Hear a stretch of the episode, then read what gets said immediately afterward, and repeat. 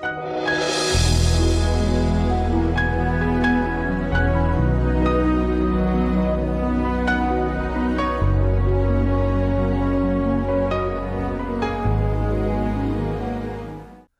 Bună și bine ați venit la ultima sesiune din această serie de învățături despre vindecare divină. Suntem încă în capitolul 8, ultimul capitol al acestei serii în care învățăm principii practice de slujire în vindecare, cum să administrăm vindecarea la, la oameni bolnavi. Și am reușit să vorbim până acum despre 9 principii practice despre cum să slujim în vindecare, iar astăzi continuăm cu un al 10-lea subcapitol, secțiune intitulată Credința cele de-a treia părți. Și ce vreau să spun cu asta? De exemplu, avem o persoană bolnavă, care poate fi creștin sau necreștin, avem un prieten de ale persoanei bolnave și apoi îl avem pe Isus sau un alt slujitor creștin care, uh, care, are, uh, care are capacitatea să vindece pe alți oameni.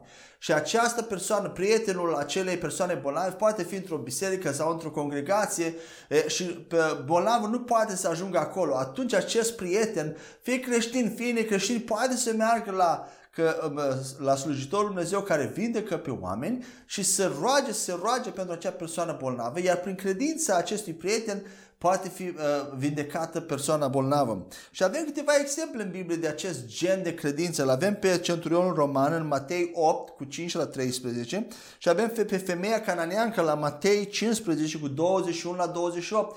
Ambele aceste două persoane Centurionul roman și femeia cananeancă au mijlocit pentru altă persoană bolnavă.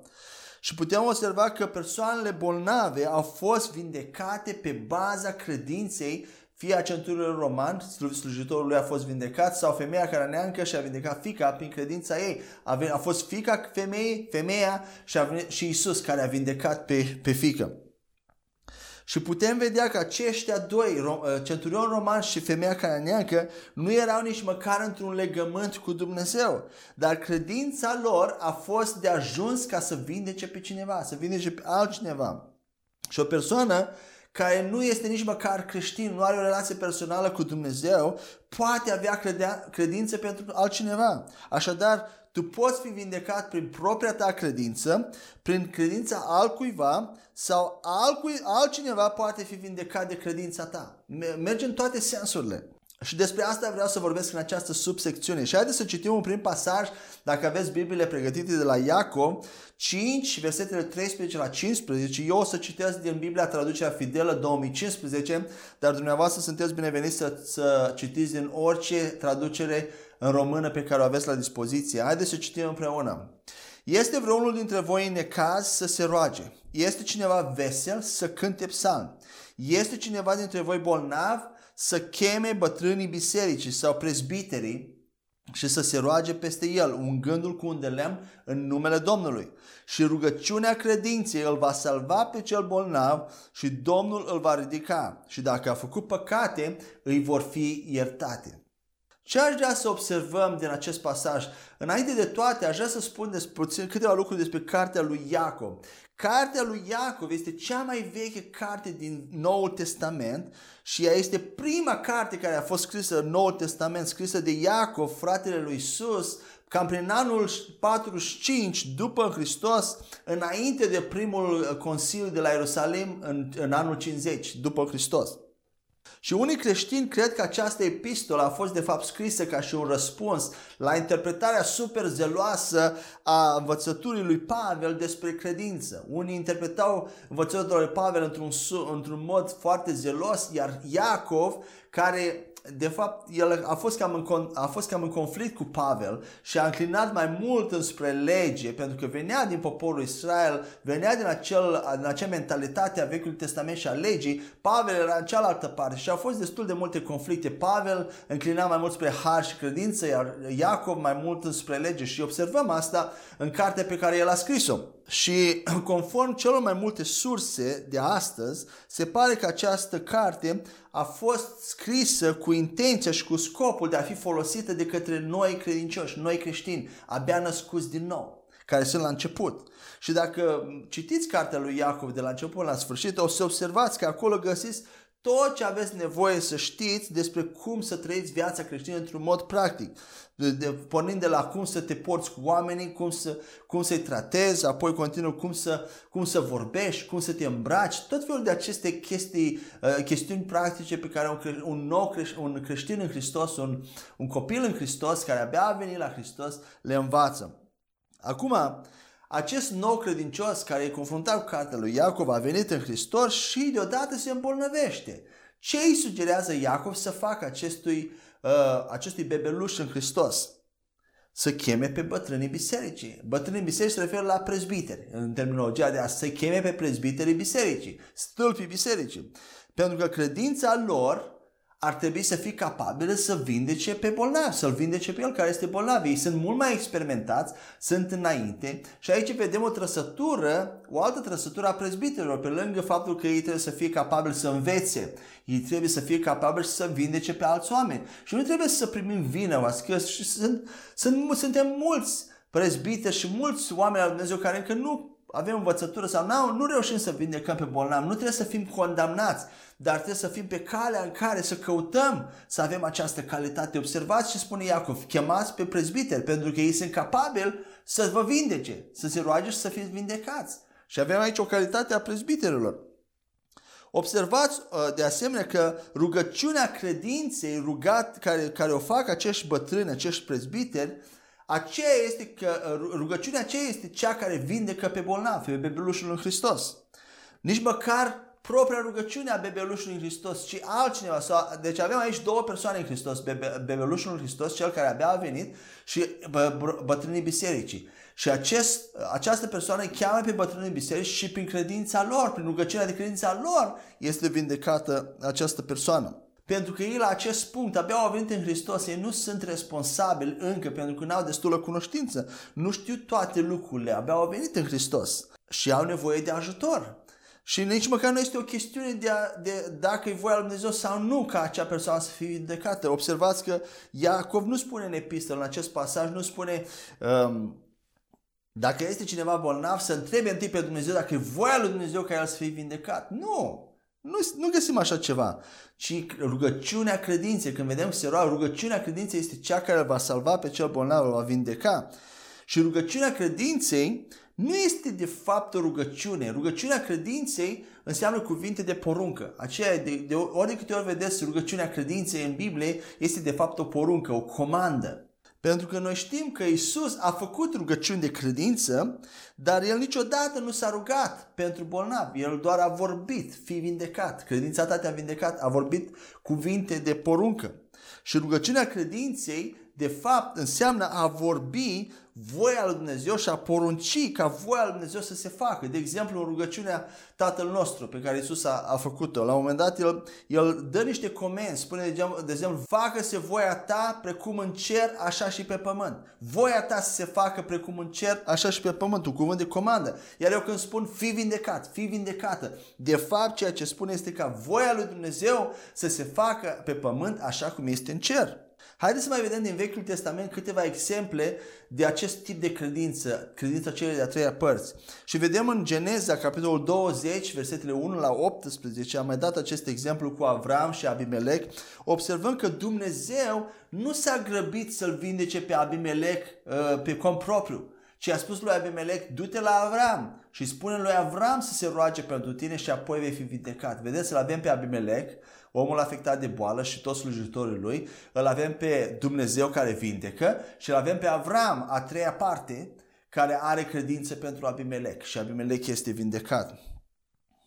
Azi vedem asta în Geneza uh, 20 cu, vers, cu versetul 7. Și, într-adevăr, după ce Avram s-a rugat pentru ei, ei toți au fost vindecați. Credința lui Avram a fost suficientă să-i vindece pe toți, pe Abimelec, pe soția lui și pe toate slujitoarele lui. Asta se întâmpla în timp ce Sara încă era stearpă și nu putea face copii. Și mai vedem un exemplu de credința celor de-a trei părți între Avram și Lot, la Geneza 19 cu 29. Biblia spune așa. Și s-a întâmplat când Dumnezeu a distrus cetățile câmpiei, că Dumnezeu și-a amintit de Avram și a trimis pe Lot afară din mijlocul dărâmării când el a dărâmat cetățile în care Lot a locuit.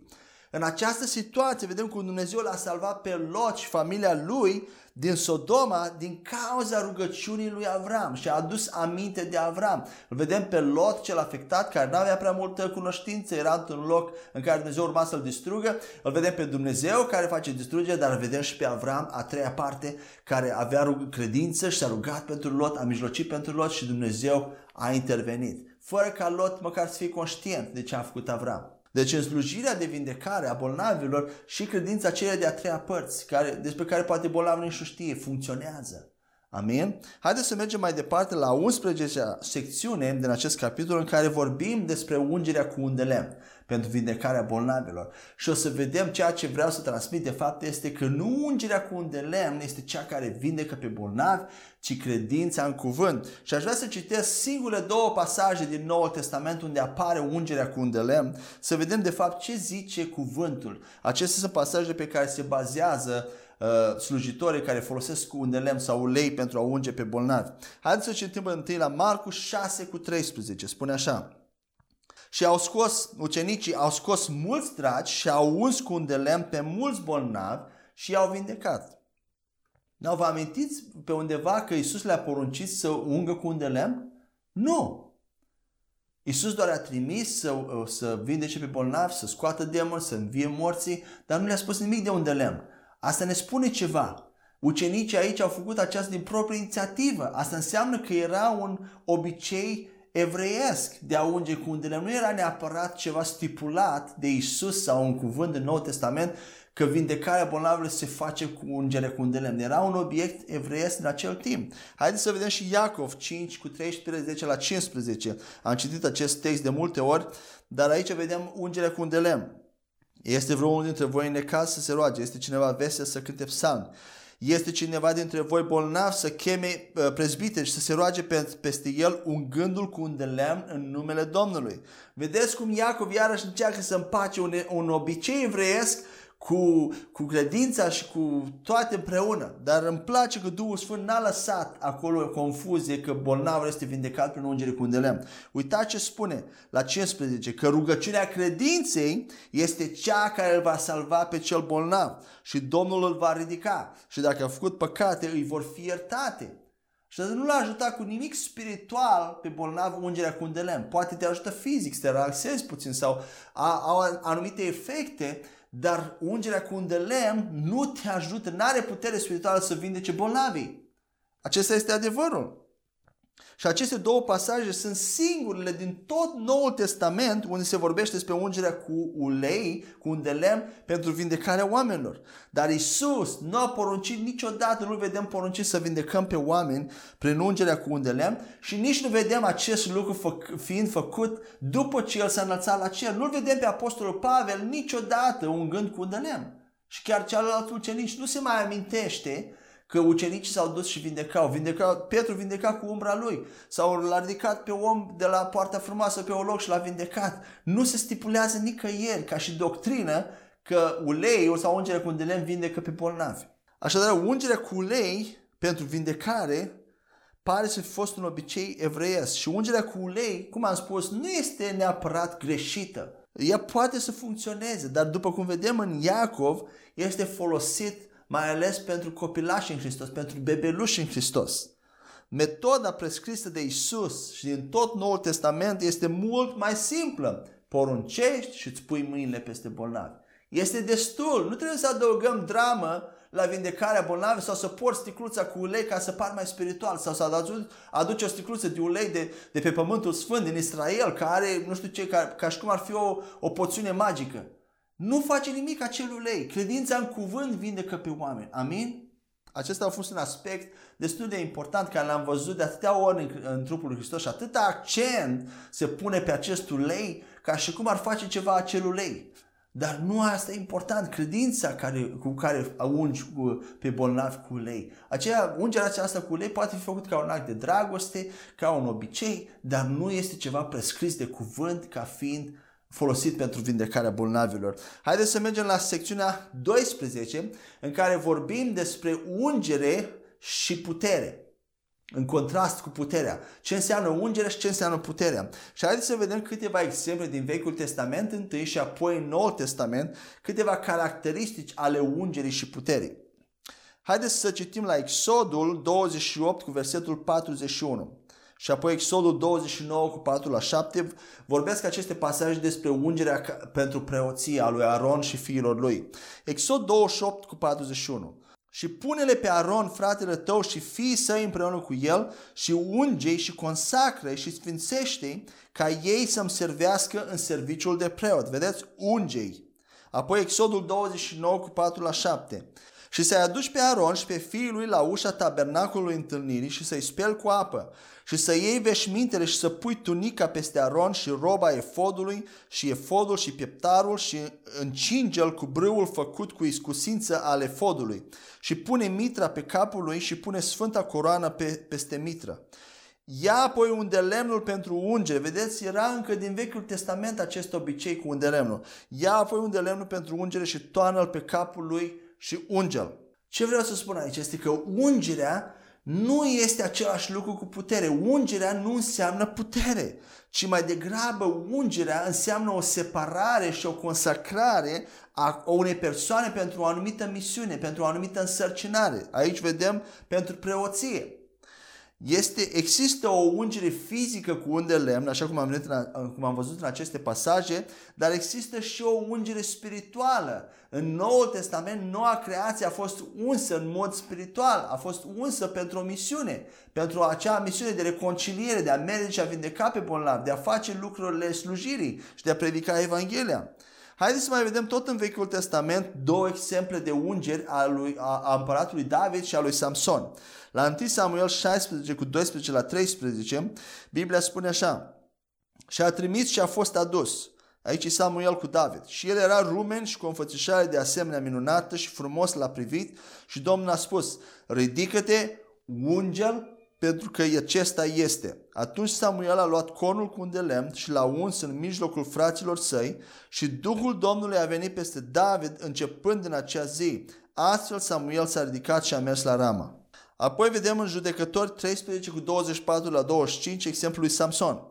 Și femeia a născut un fiu și a pus numele Samson. Și copilul a crescut și Domnul l-a binecuvântat. Și Duhul Domnului a început să-l miște în tabăra lui Dan între Țorea și Eștaol. În aceste două cazuri ale lui David și Samson, vedem că Duhul Domnului și puterea au venit peste ei după ce ei au fost în mod fizic sau spiritual unși și uh, puși deoparte, consacrați. Vedeți acest lucru la David și la Samson. Și de multe ori confundăm ungerea cu puterea și credem că ungerea vine și pleacă. Sau auzim expresii de genul că acum e ungere puternică sau o ungere mai slabă. Nu există așa ceva. Ungerea înseamnă consacrare, nu e tot una cu putere. Și ungerea vine odată în Noul Testament și nu mai pleacă. O să vedem imediat. Vine o singură dată în Vechiul Testament, puterea, Duhul Sfânt venea și pleca, dar ungerea nu pleacă niciodată, nici în Vechiul Testament nu pleca. Odată ce erai uns, erai consacrat pe viață, erai consacrat pentru lucrarea pe care Dumnezeu te-a chemat. Deci ungerea nu se ridică niciodată. Și haideți să vedem în continuare despre Samson la judecător 16 cu 1 la 20. Este un text puțin mai mare, dar o să, cite, o să citesc doar uh, părți din el pentru a, a, a vă arăta anumite lucruri, dar dumneavoastră vă invit și vă, vă încurajez să citiți tot textul.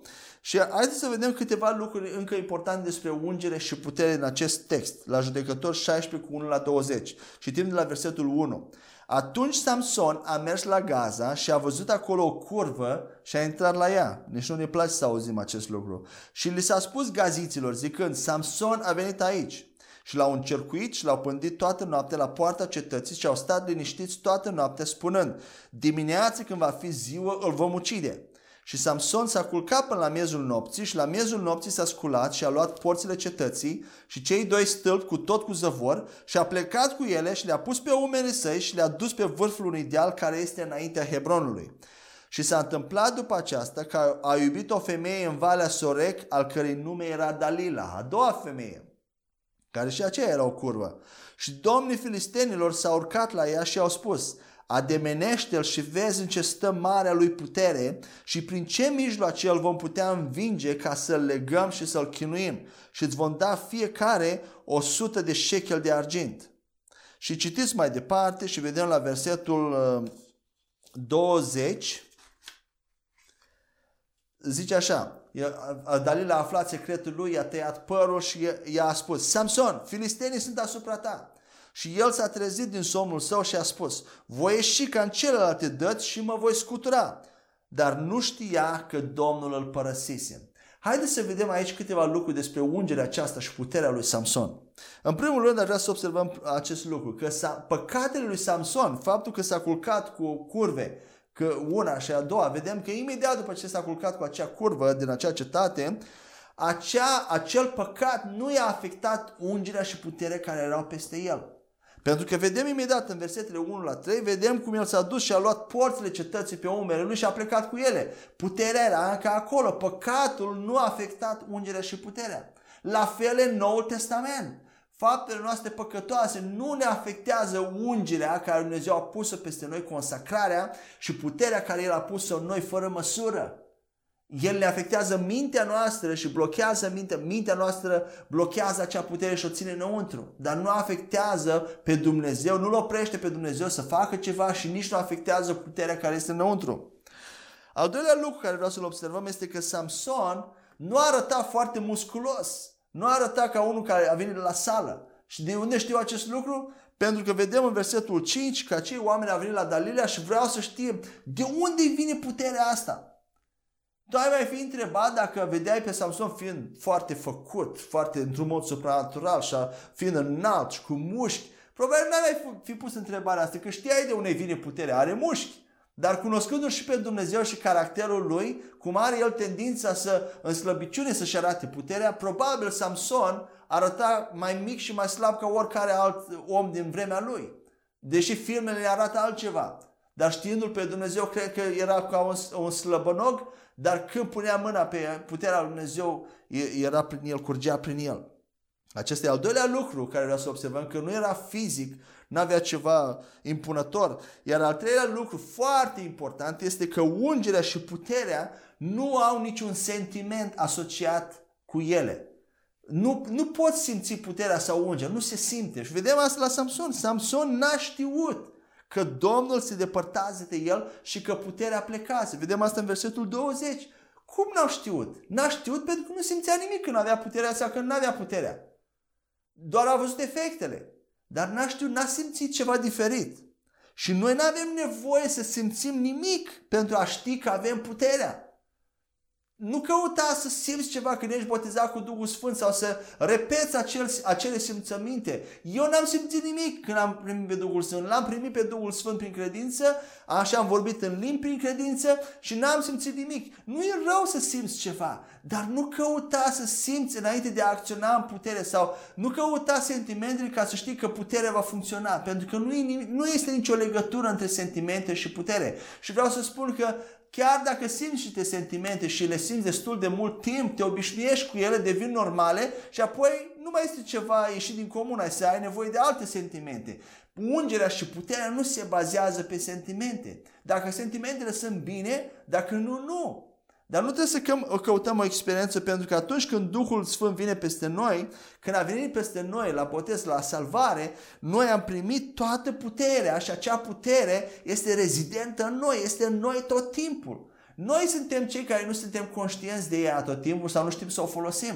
Și când venim la Dumnezeu în închinare, de exemplu, noi suntem totdeauna în prezența lui Dumnezeu. Noi nu plecăm și ieșim din prezență, dar nu suntem conștienți cu mintea noastră tot timpul de prezența lui Dumnezeu. Asta se întâmplă de fapt când venim și cântăm lui Dumnezeu. Prin muzică devenim mai conștienți de, de apropierea noastră cu Dumnezeu și de Duhul din Sfânt din noi are liberă trecere, se manifestă mai ușor. Nu Dumnezeu neapărat face ceva, ci Duhul Sfânt din noi se poate manifesta mai ușor și suntem mai conștienți de acea putere care este în noi.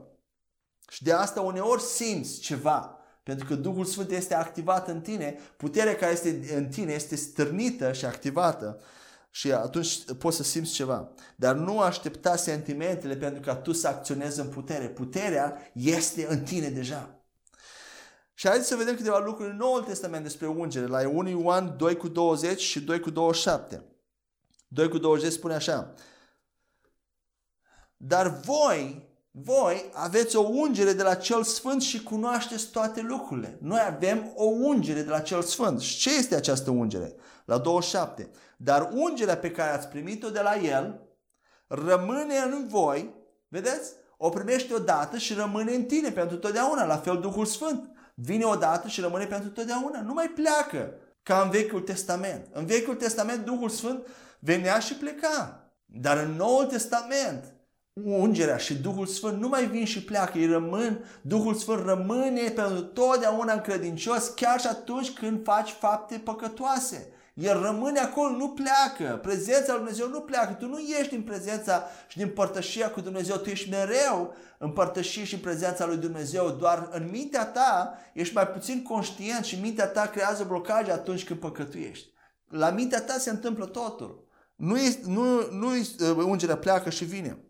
Așadar, ungerea pe care am primit-o de la El rămâne în noi, în voi. Și nu aveți nevoie ca cineva să vă învețe, dar așa cum aceeași ungere vă învață despre toate și este adevăr și nu este minciună, și chiar așa cum, am învăț- cum v-a învățat ea, veți rămâne în El. Așadar, noua creație a fost unsă în, în, în slujba de preot și rege odată pentru totdeauna. Noi am fost consacrați ca și preoți și împărați. Suntem o preoție împărătească. În 1 Petru 2 cu 9 și în Apocalipsa spune acest lucru. Acea ungere rămâne în noi pentru totdeauna pentru că este ungerea lui Hristos. Hristos e ungerea. Și ungerea sau puterea sau Duhul Sfânt niciodată nu-l va părăsi pe creștin nu vine și pleacă ca în Vechiul Testament și acesta este un lucru care mulți creștini nu știu. Ei cred că când păcătuiesc Duhul Sfânt pleacă de la ei și cântă cântări de genul cum cânta David în Psalmul 51, zidește în mine o inimă curată, nu mă lepăda de la fața ta și nu lua Duhul Sfânt de la mine. Fals! Noi odată ce venim în Hristos nu mai putem fi lepădați niciodată de la El. Nu mă, El nu ia Duhul Sfânt de la noi în Noul Testament. În Vechiul Testament era adevărat. Pentru că nu, nu era, nu era, David nu era o nouă creație. Duhul Sfânt venea și pleca. La fel la Samson venea și pleca, la fel la, la toți profeții Vechiului Testament. Dar în Noul Testament el nu mai pleacă, amin? Haideți să mergem mai departe la secțiunea 13. Ce facem când rezultatele întârzie sau nu se întâmplă imediat? Ce se întâmplă când ne-am pus mâinile, am poruncit, ne-am rugat în limbi și totuși nu se întâmplă nimic cu bolnavă. Boala nu pleacă, nu pare să se întâmple nimic. Ce trebuie să facem? Trebuie să ne săturăm și să luăm această hotărâre, să avem această determinare hotărâtă că acea persoană va fi vindecată indiferent de ce s-ar întâmpla. Și în consecință ce faci? Continui să te rogi în limbi și să lovești acea boală prin cuvintele tale 30 de minute, 45 de minute, 2 ore, cât ai la dispoziție cu acea persoană. Dacă nu poți, atunci n-ai destul timp, continuă acasă, în, în timpul tău de rugăciune să comanzi, pentru că nu există distanță în spirit, nu există spațiu în spirit. Continuă să poruncești pentru acea persoană să fie vindecată și când o vezi din nou, din nou puneți mâinile peste persoană și poruncește, pentru că aduți aminte că tu adaugi la ceea ce ai făcut înainte. Nu încep de la început. Și am avut experiențe de genul ăsta când m-am rugat timp de 2-3 luni pentru aceeași persoană. Am cerut permisiune să mă rog pentru persoane care nu puteau face copii. Și m-am rugat și m-am rugat de fiecare dată când vedeam persoana și în final a, au avut copii. Am un caz concret care are doi copii în ziua de astăzi. Și a luat 3-4 luni, a luat un timp în care am, am poruncit și am poruncit și am poruncit până când persoana a fost vindecată. Și trebuie să avem această determinare, să nu ne lăsăm și să continuăm să poruncim de mai multe ori până când boala este complet distrusă. Și nu, să nu ne fie teamă sau să avem îndoiel de a porunci și de a ne pune mâinile de mai multe ori peste bolnavi până când vedem rezultate. Pentru că acest lucru nu este un semn de necredință, ci este o modalitate prin care noi ne ascuțim și ne întărim convingerea și credința noastră în minte. Nu este o, o dovadă de credință. Și scoateți, dărâmați această, această întăritură. Pentru că diavolul folosește asta. A, dacă pui de mai multe ori, e necredință. Nu e necredință.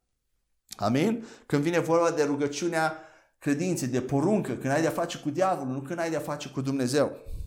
Și dacă tot nu vezi rezultate când faci toate aceste lucruri, cheamă pe alți frați și surori din, care au aceeași învățătură, aceeași credință și puneți-vă mâinile toți împreună, puneți-vă credința împreună pentru acea persoană bolnavă. Pentru că dacă ești obosit în credința ta, ai nevoie de ajutorul altor frați. De asta suntem împreună. De asta Dumnezeu a instituit biserica. Ca să ne punem împreună. Și Matei spune că dacă doi se pun, se agrează pe pământ împreună și cer ceva prin credință de la Dumnezeu, Tatăl sau poruncesc ceva, le va fi dat. Are mare putere credința împreună. Se mărește, manifestă mai multă putere și boala pleacă. Pentru că tot ceea ce tolerăm ne va domina în niciun caz. Nu trebuie să devenim pasivi cu vreo boală și să o acceptăm încet, încet.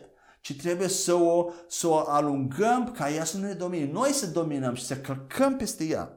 Iar o altă cale pentru a vedea rezultate mai rapid în vindecare este să aplicăm, de exemplu, legea semănatului și a seceratului. Și cum aplicăm asta?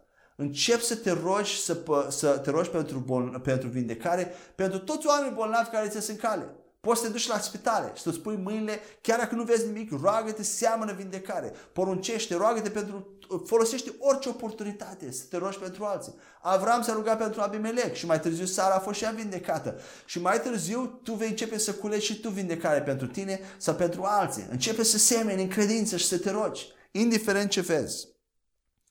O altă cale prin care poți să grăbești aceste rezultate este să-i vezi pe alți oameni făcând acest lucru, vindecând bolnavi sau înviend morți, poți să te uiți pe YouTube sau pe video, să urmărești casete, să vezi pe alții cum au făcut și să lași ca acelea să-ți zidească credința. Să te de asta când vezi ceva sau când auzi un cuvânt, ești mai plin de drăzneală și poți să mergi să te rogi. Folosește acelea în avantajul tău.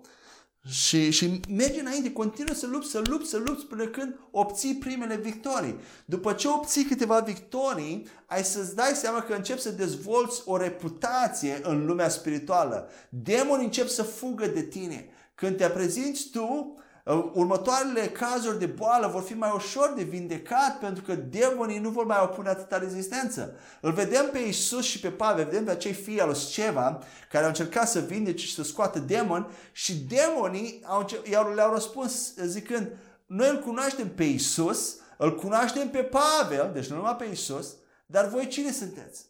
Vedeți, demonii îl cunoșteau pe Pavel, știau cine e Pavel, ce poate să facă Pavel și fugeau din calea lui Pavel. Pentru că vreau să știți că cuvintele noastre, când noi poruncim cu credință, le face rău la demoni, îi arde. Nu-i doar pur și simplu stau acolo și nu vreau să plec de aici și nu se întâmplă nimic. Nu, îi arde, le face rău. Când ne prezentăm, noi suntem plini de putere și de credință, ei n-au încotro, fizic trebuie să plece. Și când dezvolți această reputație, când te văd de departe, fug dinaintea ta. Pentru că de multe ori este și o sursă demonică în spatele unei boli. Și boala pleacă mult mai ușor. Amin? Așa că mergi, luptă, luptă până când obții primele victorii și după aia începe, să, începe să-ți fie mai ușor, pentru că dezvolți această reputație. Dar în, în ultimul caz, în cel mai rău caz, haideți să citim în Evrei 11 cu 6, chiar și dacă după toate astea încă nu vezi rezultate, continuă în credință. Uitați ce spune cuvântul la Evrei 11 cu 6. Iar fără credință este imposibil a plăcea lui, fiindcă cel ce vine la Dumnezeu trebuie să creadă că El este și că este un răsplătitor al celor, al celor ce îl caută cu zel. Te-ai rugat cu credință, te rogi cu credință, dar sub nicio formă nu te opri din a-ți pune mâinile peste bolnav. Pentru că este mult mai bine să continui să-ți exersezi credința în cuvânt chiar fără să vezi rezultate, decât să n-ai nici rezultate și nici să nu-ți exersezi credința. Dumnezeu va răsplăti credința ta indiferent. Mergi cu credință, folosește orice ocazie și roagă-te, nu te opri. Pentru că în final îți garantezi vei vedea rezultate. Amen? Dar chiar dacă nu vezi, continuă în credință. Haideți să mergem la secțiunea 14, unde vorbim despre ce să fac când nu știu ce să fac. S-ar putea să te confrunți cu cazuri de boală care nu știi ce să faci. Poate nu te-ai confruntat înainte, prima dată când te confrunți. Ce faci în acele cazuri? Te bazezi pe Duhul Sfânt. Uitați ce spune Romani 8 cu 11. Dar dacă Duhul celui ce l-a înviat pe Iisus dintre morți locuiește în voi, cel ce l-a înviat pe Hristos dintre morți va da viață și trupurilor voastre muritoare prin Duhul Său care locuiește în voi. Ce vreau să spun cu acest text? Acest pasaj spune că același Duhul Sfânt, același Duh Sfânt care l-a, l-a înviat pe Iisus din morți, locuiește în noi, locuiește în tine și în mine. Duhul Sfânt a fost cel care a făcut orice miracol din istoria omenirii. El a fost prezent. Ori de câte ori a fost cineva vindecat, el a fost prezent acolo. Ori de câte ori cineva a fost înviat din morți, Duhul Sfânt a fost prezent acolo. El este degetul lui Dumnezeu. El este puterea lui Dumnezeu, Duhul Sfânt. El este și o persoană. Așadar, el a fost prezent la toate cazurile posibile de, de boală și de, de, de probleme spirituale. Și același Duh Sfânt locuiește în tine și în mine. Așa că chiar dacă nu știi ce să faci, Duhul Sfânt știe ce să facă tot timpul pentru că El a mai făcut. Nu există nicio boală care să le ia prin surprindere. Nicio boală care să le ia prin surprindere. Nu există nicio boală pe, cu care El nu s-a confruntat înainte. Amin?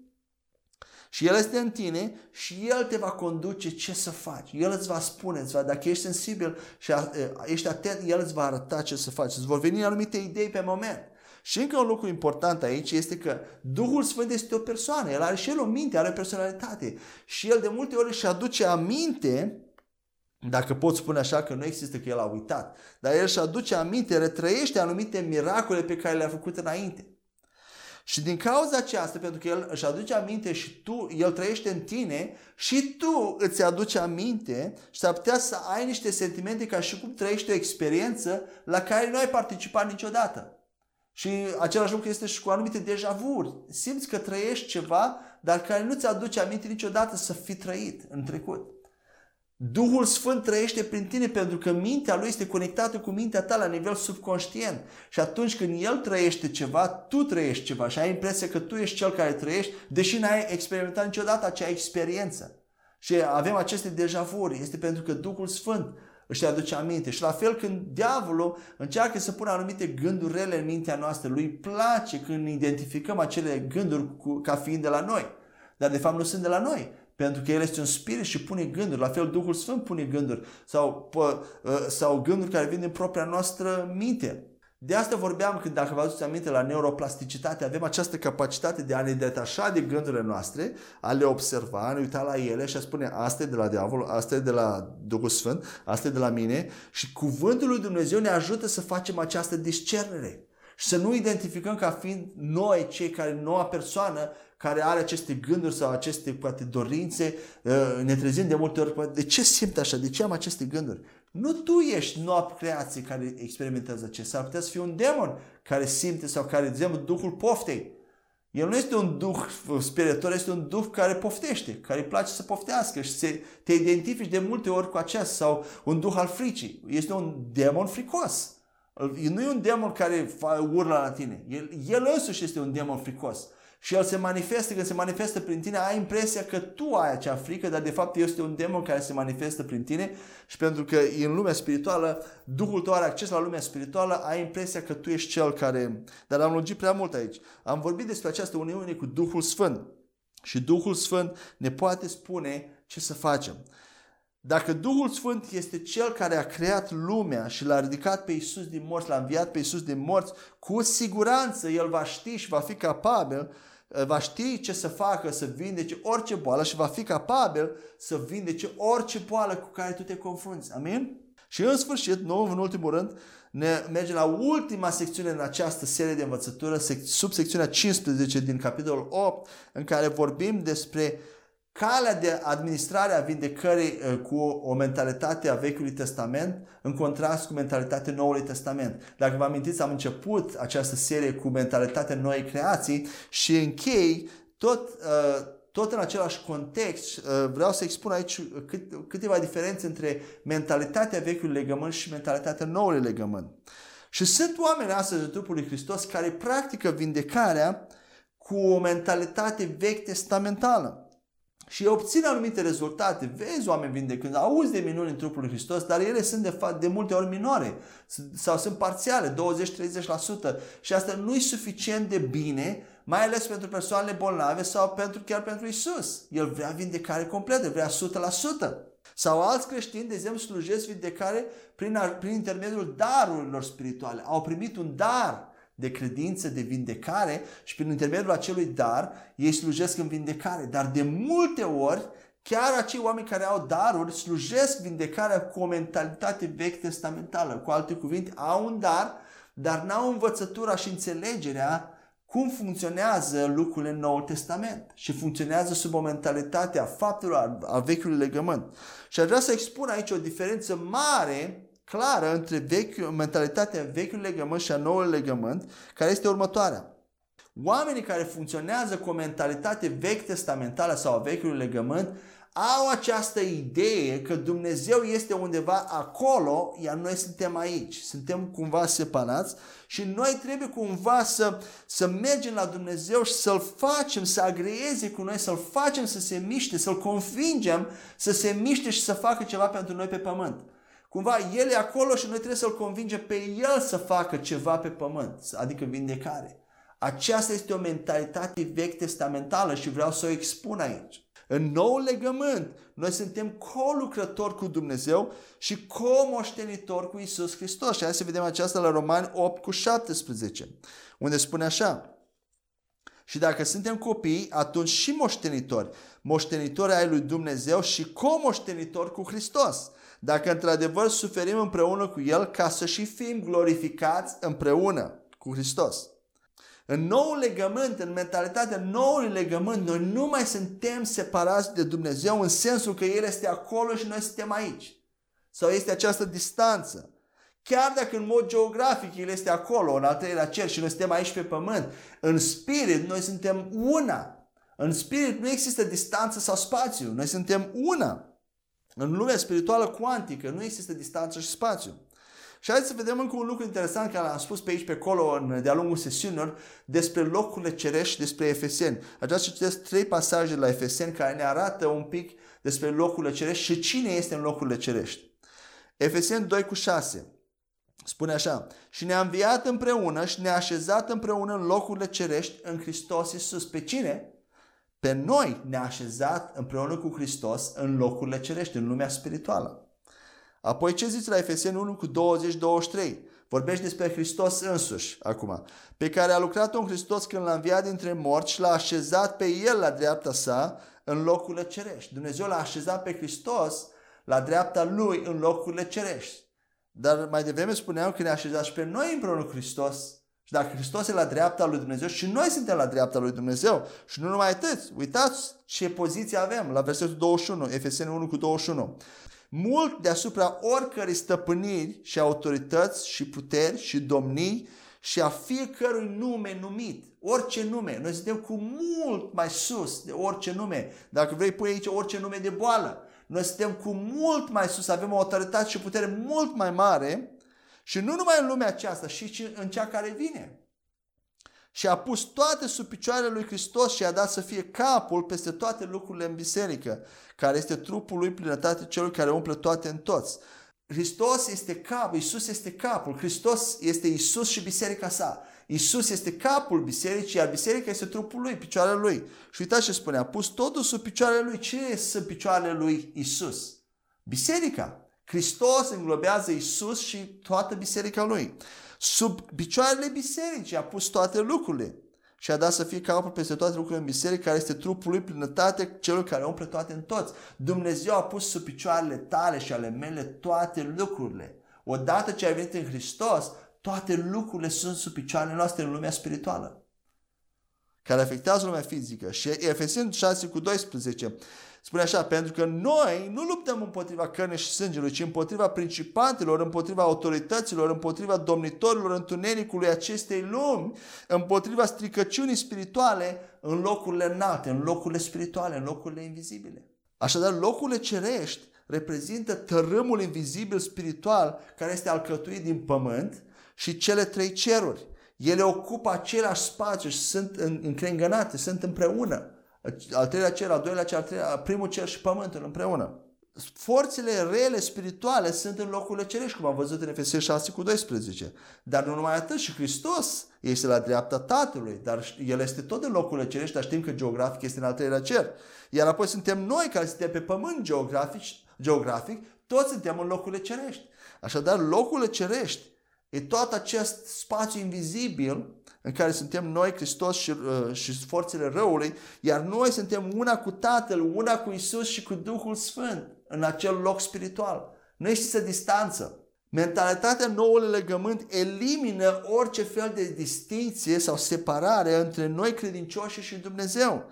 Indiferent unde Dumnezeu este, El este cu noi. Și indiferent unde suntem noi, noi suntem cu El. Suntem împreună. Și hai să mai vedem încă două pasaje. Unul la 1 Corinteni 6 cu 17, care spune așa. Dar cel alipit de Domnul este un singur Duh cu El. Oricine se alătură de Domnul prin naștere din nou, e devine un singur Duh cu Isus, cu Duhul Sfânt și cu Tatăl. Un singur Duh. Noi suntem una și trebuie să eliminăm acest tip de gândire noi și El. Noi și El. Noi suntem una. Nu mai este noi și El, dar noi. Noi suntem alăturați împreună. Și s-ar putea să-ți treacă acum prin minte că astăzi doar semantică și doar un joc de cuvinte, dar nu e așa. E foarte important cum folosim cuvintele și ce fel de cuvinte folosim, pentru că cuvintele noastre creează gânduri și gândurile împrospătate destul de mult timp devin mentalități și întărituri. Ceea ce vorbești creează gânduri și gândurile împrospătate destul de mult timp, o perioadă îndelungată, devin întărituri. Așa formează diavolul întărituri în mintea noastră. Încetul cu încetul. Ne spală creierile. Noi construim întărituri pentru dușman doar prin folosirea unei terminologii greșite. De multe ori, de asta e important felul cum vorbim și ce versuri punem la cântările noastre. Pentru că încet, încet, fără să ne dăm seama, dacă folosim o terminologie greșită sau a Vechiului Testament, construim întărituri implicite în mințile, no- în mințile noastre și gândim prin filtrul acelor întărituri într-un mod vechi testamental și dușmanul câștigă. De asta nu avem multe rezultate. Și de asta e important. Cuvintele greșite produc imaginile greșite în mintea noastră și conexiunile greșite în mintea noastră. Tu de multe ori nici nu ești conștient de conexiunile care se fac în mintea ta și ce implicații, de multe ori prin predici, doar când spui o frază, câte alte implicații sunt în acea frază care se creează în mintea ta fără ca tu să-ți dai seama. Pentru că cuvintele creează gânduri, imagini și fac anumite conexiuni în mintea noastră și apoi interpretăm lumea și alte pasaje din Biblie prin filtrul acelor conexiuni fără să ne dăm seama. Și de cele mai multe ori sunt greșite. De asta acum, după ce ascult vreo 10-15 minute o persoană sau un predicator cum vorbește, îmi dau seama cam pe unde se află spiritual. Pentru că cuvintele noastre ne localizează în lumea spirituală. Îmi dau seama câtă înțelegere are asupra noului legământ, cât de mult cunoaște despre cum funcționează lucrurile în Noul Testament și ai să observi. Dacă asculți destul de mult ce învăț aici și la alți oameni care învață uh, în, în, într-un fel asemănător, ai să observi cât de ușor îți dai seama cine are credință, cine nu are credință, cine are cunoaște despre credință, cine manifestă credință. Pentru că cuvintele noastre ne localizează în tărâmul spiritual. Amin? Aud creștini spunând de multe ori, fără el nu sunt nimic, fără el nu sunt nimic. Și au impresia că asta este smerenie. Dar nu e smerenie, este necredință și Dumnezeu nu-i place necredință. Ok, e adevărat, nu ești nimic fără Hristos, dar de ce te concentrezi pe a nu fi fără El din moment ce tu niciodată n-ai să mai fi fără El? Când vii în Hristos și ești salvat, niciodată n-ai să mai fi fără Hristos. Tu totdeauna ești una cu El și niciodată n-ai să mai ajungi nimic. Pentru că niciodată n-ai să fii fără El. Atunci de ce te concentrezi să declari că fără El nu sunt nimic, în loc să spui că cu El sunt totul, pot totul în Hristos care mă întărește. Toate lucrurile sunt posibile. Vedeți cum se schimbă. O afirmație creează întuneric și creează necredință. Fără El sunt nimic. Știți ce, știți ce creează, ce imagini creează în mintea noastră această frază? O, fără El sunt nimic. Știți ce se mai pune în mintea noastră fără să ne dăm seama? Oh, frate, sunt un păcătos, nu merit nimic, sunt un vai de capul meu, sunt un gunoi, cine sunt eu? Pleava societății. Asta se creează în mintea ta când spui fără el sunt nimic. Pare ceva foarte spiritual și smerit, dar nu Pentru că nu e bazat pe cuvântul lui Dumnezeu.